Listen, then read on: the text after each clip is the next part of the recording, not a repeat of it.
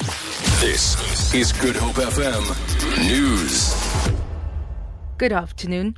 The Western Cape Department of Agriculture has obtained an urgent court interdict to ensure that classes at Elsenburg Agriculture College can return to normal.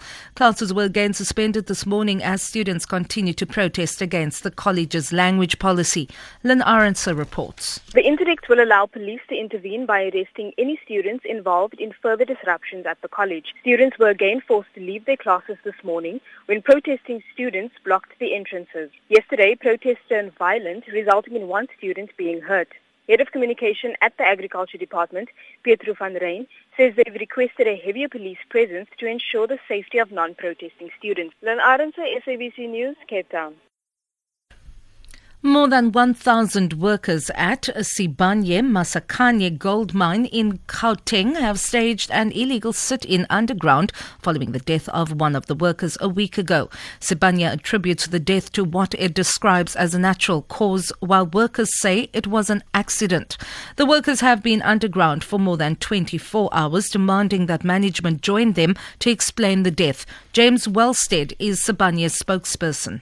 Um, our initial investigations by our pathologist suggest that it was a natural uh, causes that uh, caused the death of the employee, uh, but until we've got the state pathologist uh, report, we can't make a determination.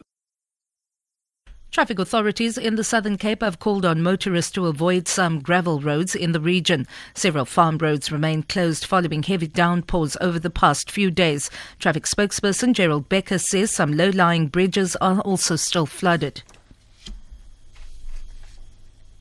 The main routes in and around Oudtshoorn are all open for traffic, but the minor routes, especially the gravel roads, we'd advise people to avoid them if at all possible. Some of them are still flooded, where there are causeways over, especially the Olifants River, the Kammanassie River, and then the Klip River.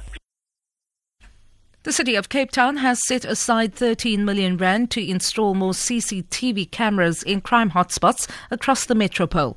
Mayoral Committee member for Safety and Security JP Smith says about 400 cameras are already operational across the city. He says officials have for the first time viewed live footage from two cameras in Gugulethu. Collectively, those cameras over a little bit more than a year period helped us identify 3,600 incidents of which we were then able to effect arrest, dispatch ambulance to incidents and deal with municipal defects like burst water pipes, lights that are out, etc.